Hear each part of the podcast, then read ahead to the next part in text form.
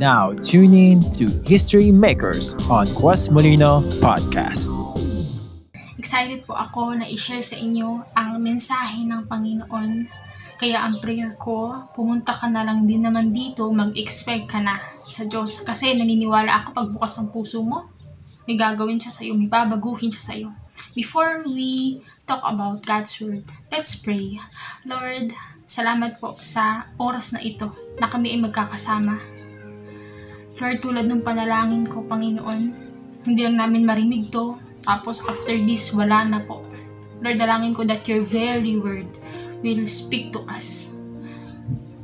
Your very word ang magta-transform sa amin from inside and out. Lord, dalangin ko that you would reveal the real status of our hearts. Holy Spirit, we need you so much today. Katagpuin mo kami, nasan man kami ngayon. This is our prayer in Jesus' name. Amen and Amen. Tayo po ay nasa conclusion na ng ating Overcome series. At ang mga pinag-usapan natin sa buong series na ito, 'di ba, ay patungkol sa tagumpay ni Kristo. Amen po ba? At ikaw na tagasunod ni Lord ay kasama niya sa tagumpay laban sa lumang kalikasan mo, masamang impluensya ng mundo sa iyo at sa spiritual na kaaway natin, si Satanas. Tunay na nagtatagumpay ang naki Kristo. Amen ba? Kasi nga, tignan natin ang word ng Panginoon, no? Sa John chapter 10, verse 10. Sabi dito, the thief comes only in order to steal and kill and destroy. Ang magnanakaw daw, okay, si Satanas, ay dumating para magnakaw, pumatay at mangwakas. Sige, ituloy natin yung word.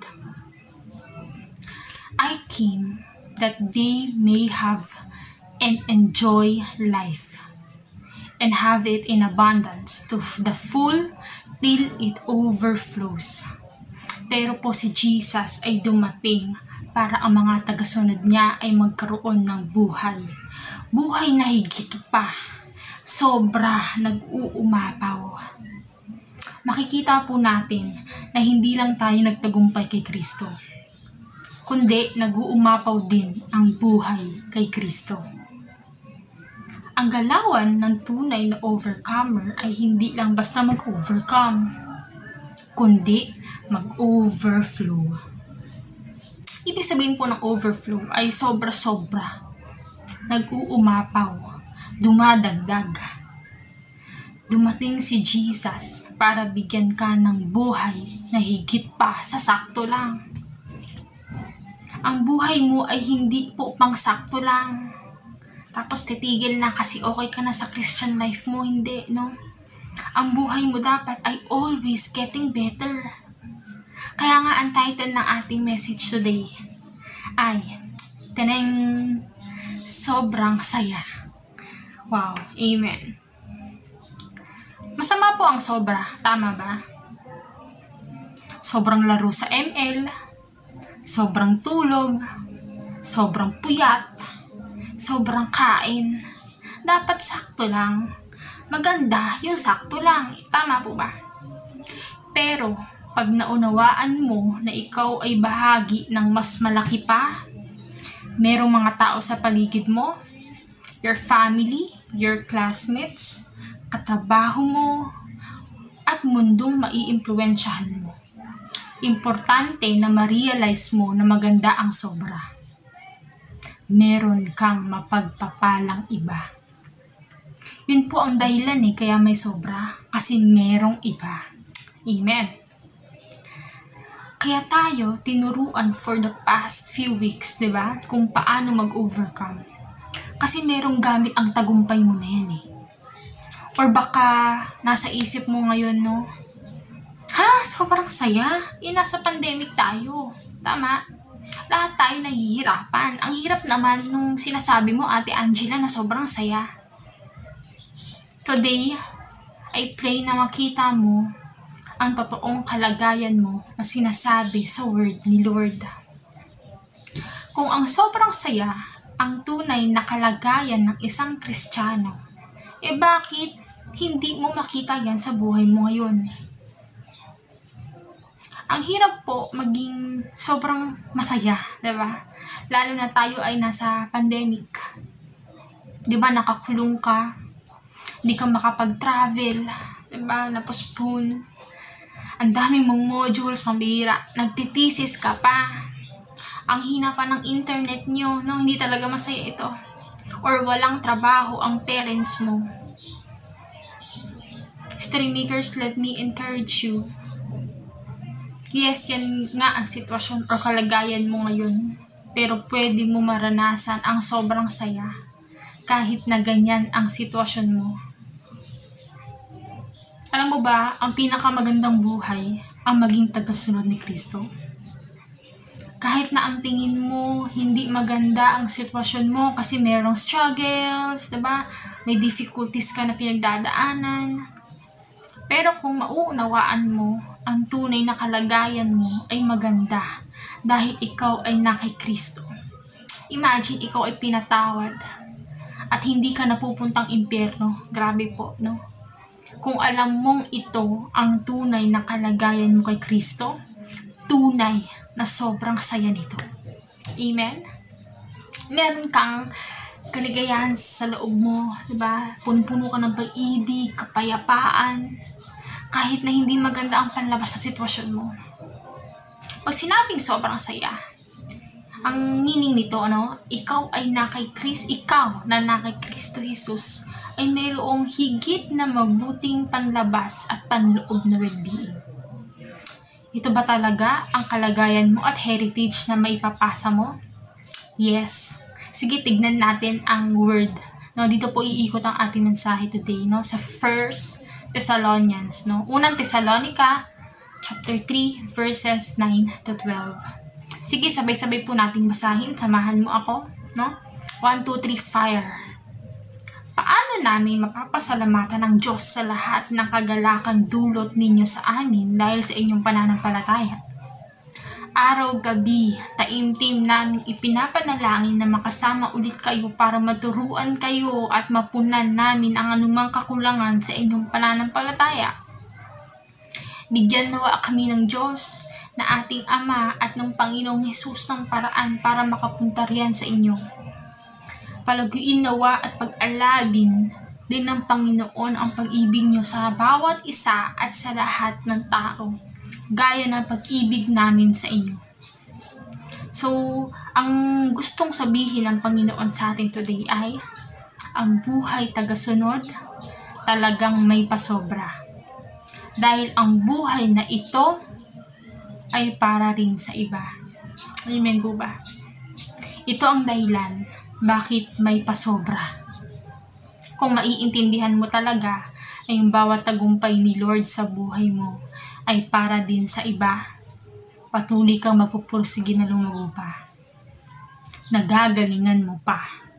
Dahil ito ang hamon at imbitasyon sa iyo ni Lord.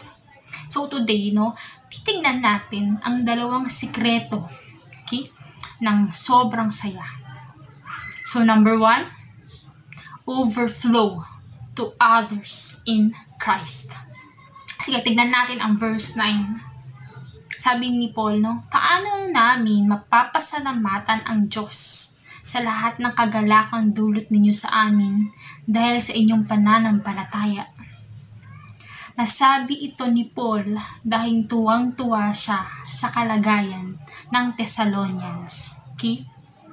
Si Paul ang nagsimula ng gawain sa Thessalonians. Ginamit siya ng Panginoon.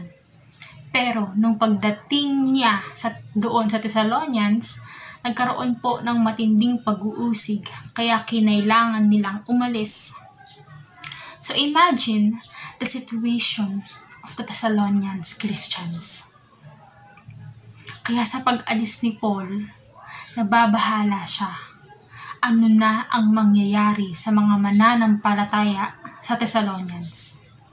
Di ba there are times na pag napupuno ka na ng problema, iniisip mo na parang gusto mo na lang bumigay. Hindi ka na lang magtiwala sa Diyos, magtampo ka na lang or sumuko na lang. In this season, kung saan magkakalayo tayo, gusto ni Satan na itempt ka, no? Na mag-give up ka na sa Diyos. Dahil pandemic, no, hindi tayo nakikita-kita physically para magpalakasan. Dahil online po, di ba? Ang daming nanlamig sa pananampalataya. Lumayo sa samahan, na isahan ng kaaway. Kaya ganun na lang yung pagkabahala ni Paul. No, yun yung iniisip niya. Kaya pinadala niya si Timothy no, to check and to help the Thessalonians. History makers, hindi ka sa akin. Sa panahon ngayon, merong pinapadala ang Diyos na Timothy sa'yo.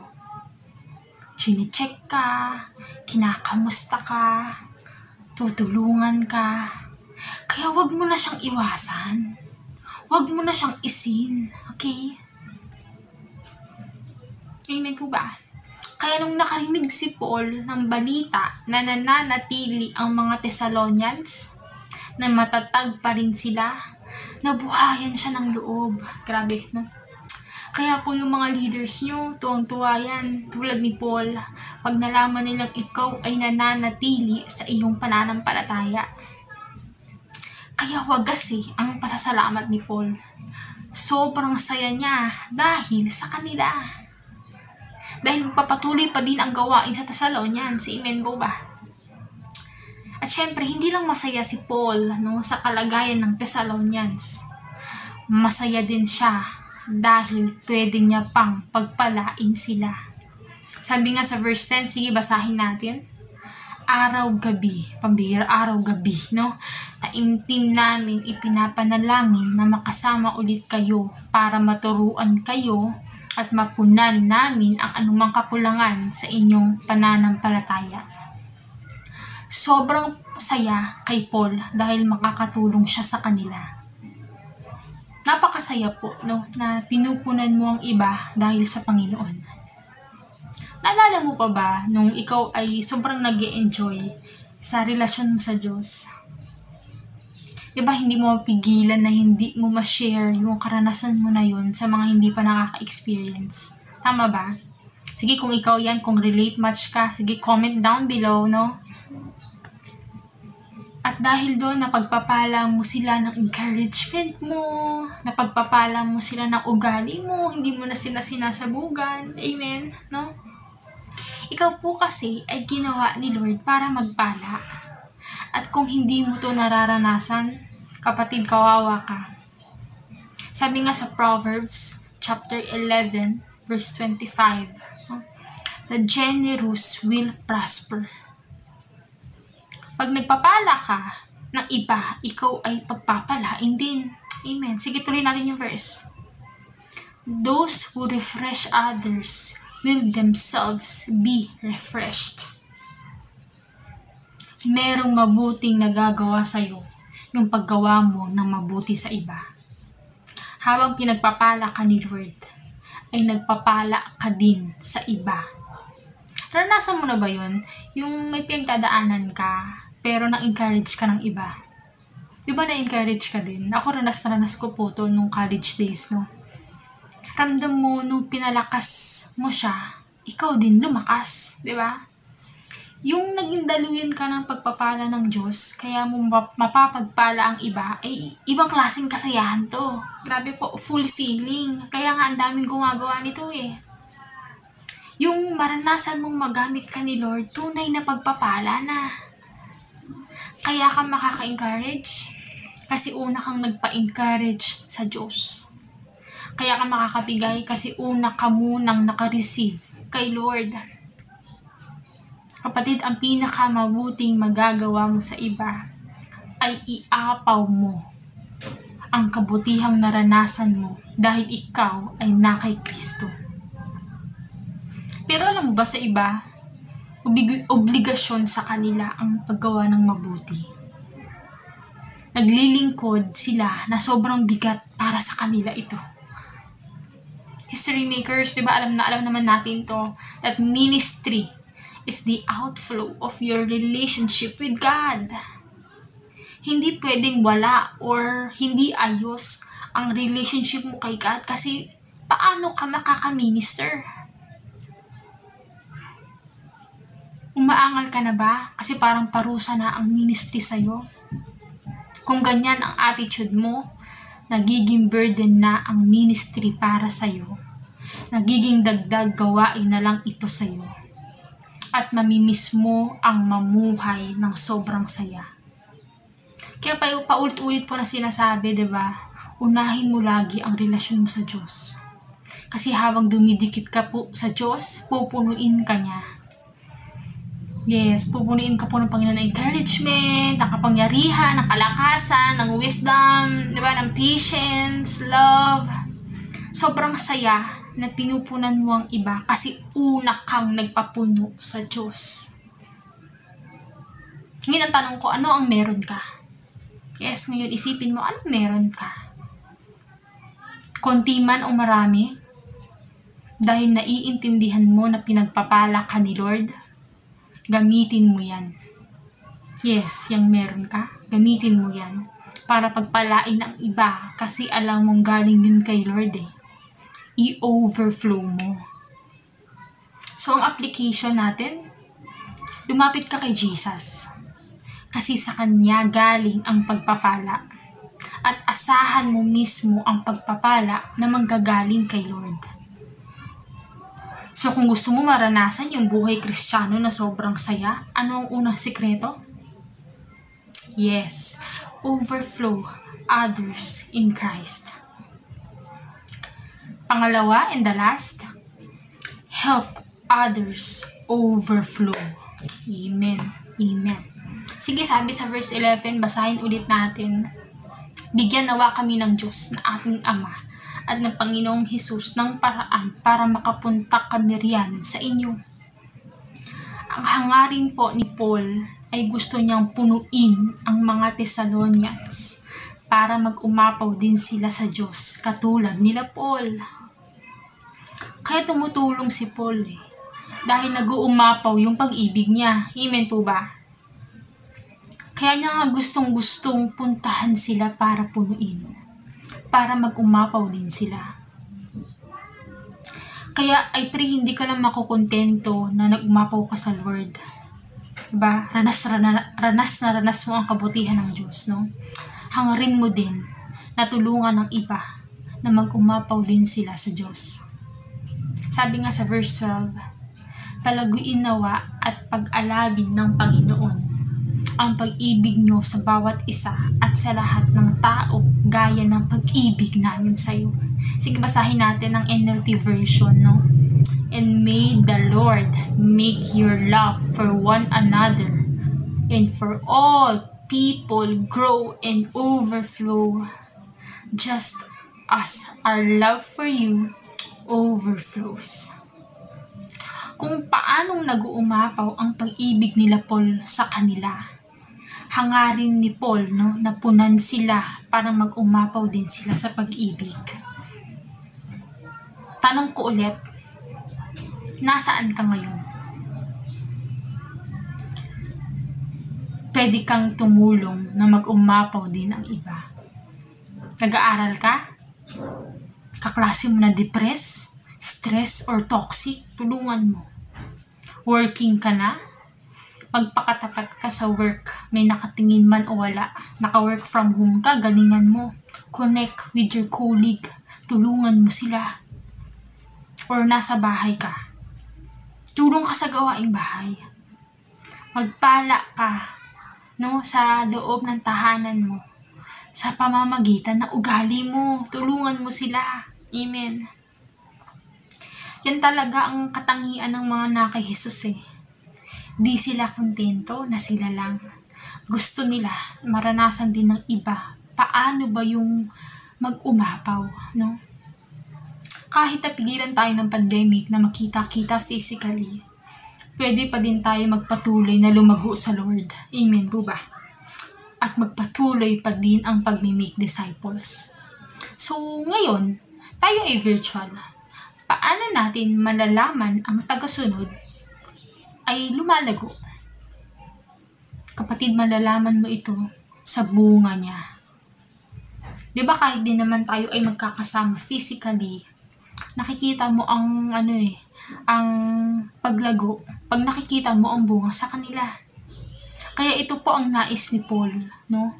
Ang makita niyang mag-umapaw din ang pag-ibig ng mga tagasunod sa Thessalonians upang sila naman ang mag-umapaw sa iba. Kaya importante na makita natin sa tao eh, di ba?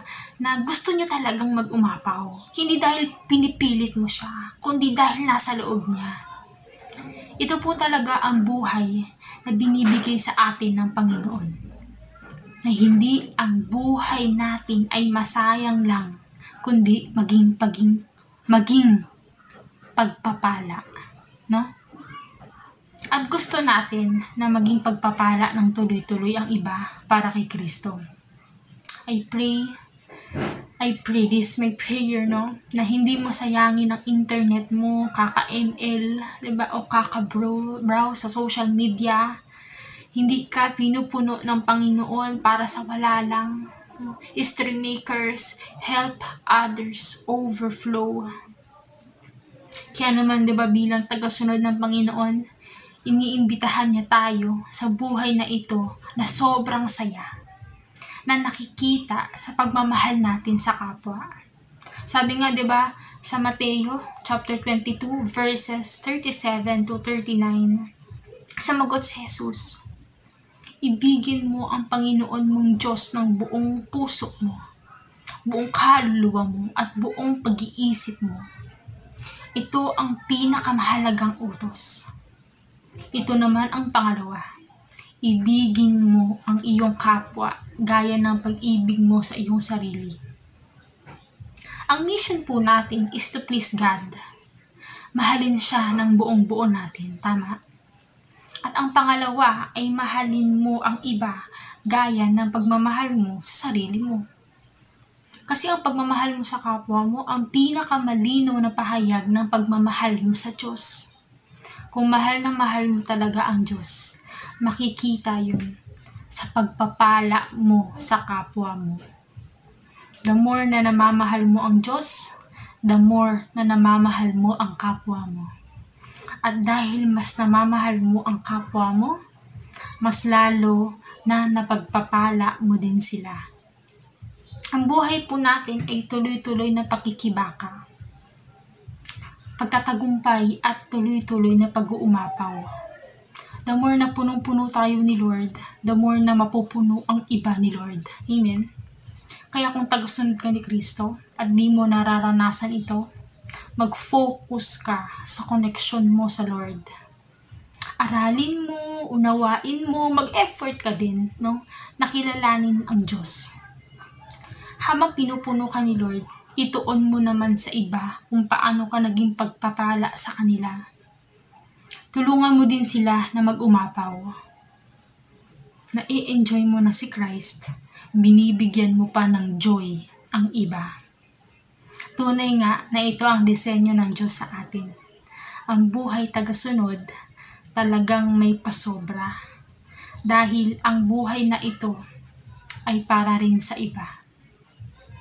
Right now, we will pray And ang prayer ko, no, habang ikaw ay nakapikit ngayon, habang ikaw ay nagfo-focus, no, na makausap ang Diyos, hayaan mong kausapin ka ni Lord habang ikaw ay nakatungo ngayon. Yes, nalaman mo ang katotohanan na ito. At baka hindi mo nararanasan yung buhay na sobrang saya Kapatid, hindi mo talaga mararanasan ito kung hindi ka nakaposisyon sa kung ano ang pagkakadesign ni Lord sa'yo.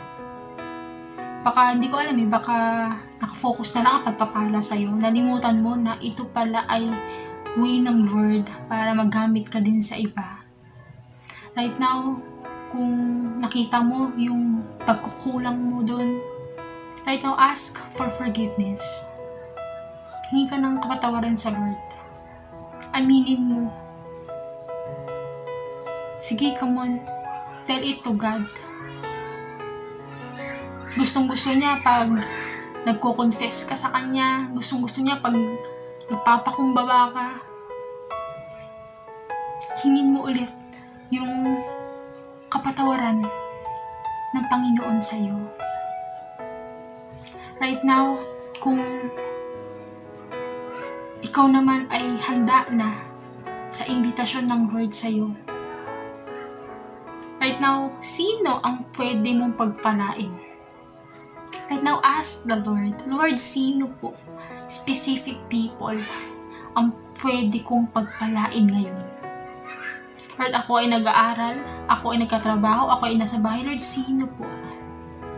Right now, may mga faces na pinapakita ang Panginoon sa iyo. Anak sila. Anak sila yung mga taong pagpapalain mo. Anak sila yung mga taong tutulungan mo mag-overflow din sa akin. Kapatid, hinahamon ka ni Lord na maging pagpapala ka. Kaya naman sabihin mo sa Lord, Lord, bigyan mo ako ng pagkakataon. Lord, tulungan mo ako.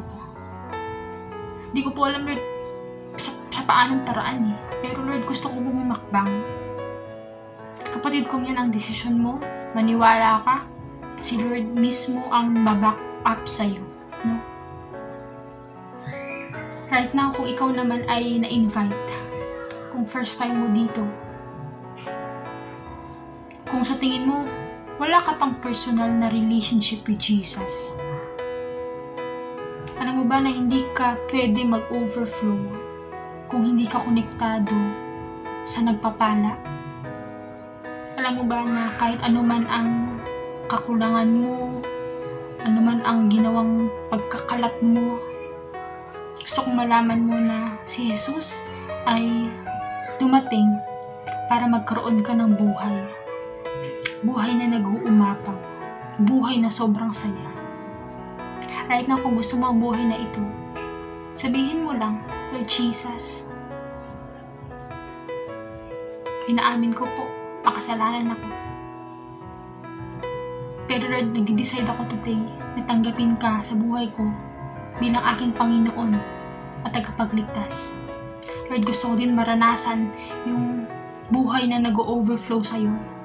Lord, gusto ko din maranasan yung buhay na magagamit mo para ang iba din ay matulungan na mag-overflow. Salamat po, Panginoon. In Jesus' name. Lord, salamat po sa hapon na ito. Lord, tulungan mo kami ha, sa paghakbang namin. After this, Lord, tulungan mo kami. Lord, nagawin agad.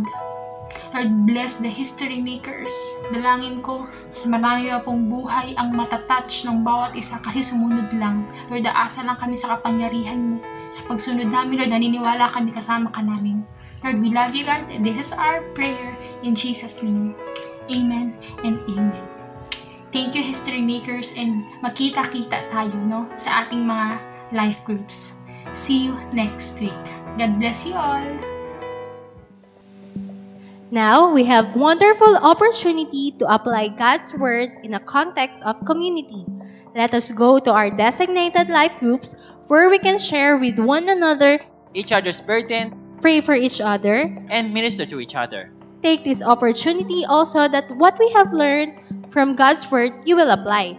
So kung ano tinuturo sa iyo ng Lord ng pulot mo, Sabihin mo pakinggan mo ng pulot ng iba, at papaano natin isasabuhay ang salita ng Panginoon sa konteksto ng ating buhay. as we speak to each other sa ating life groups. If you want to take part of Quest through your tithes and offerings, here are the opportunities. You can give online to our Philippine National Bank account. The account name is Quinsrow Gospel Church Inc. Savings account number is 2436 70001692. If you will give there, please message Feli Albines, our treasurer, on her Facebook account or text in these numbers. For Globe subscribers, 0916 218 0694. That's 0916 218 0694. Also, you can give via GCash. 0906 413 6860. That's 0906 413 6860. Thank you and have a blessed Sunday. Thank you for listening to Quas Molino Podcast. For more preaching sermons, listen to Anchor, Google Podcasts, Apple Podcasts, and Spotify. Available on any devices.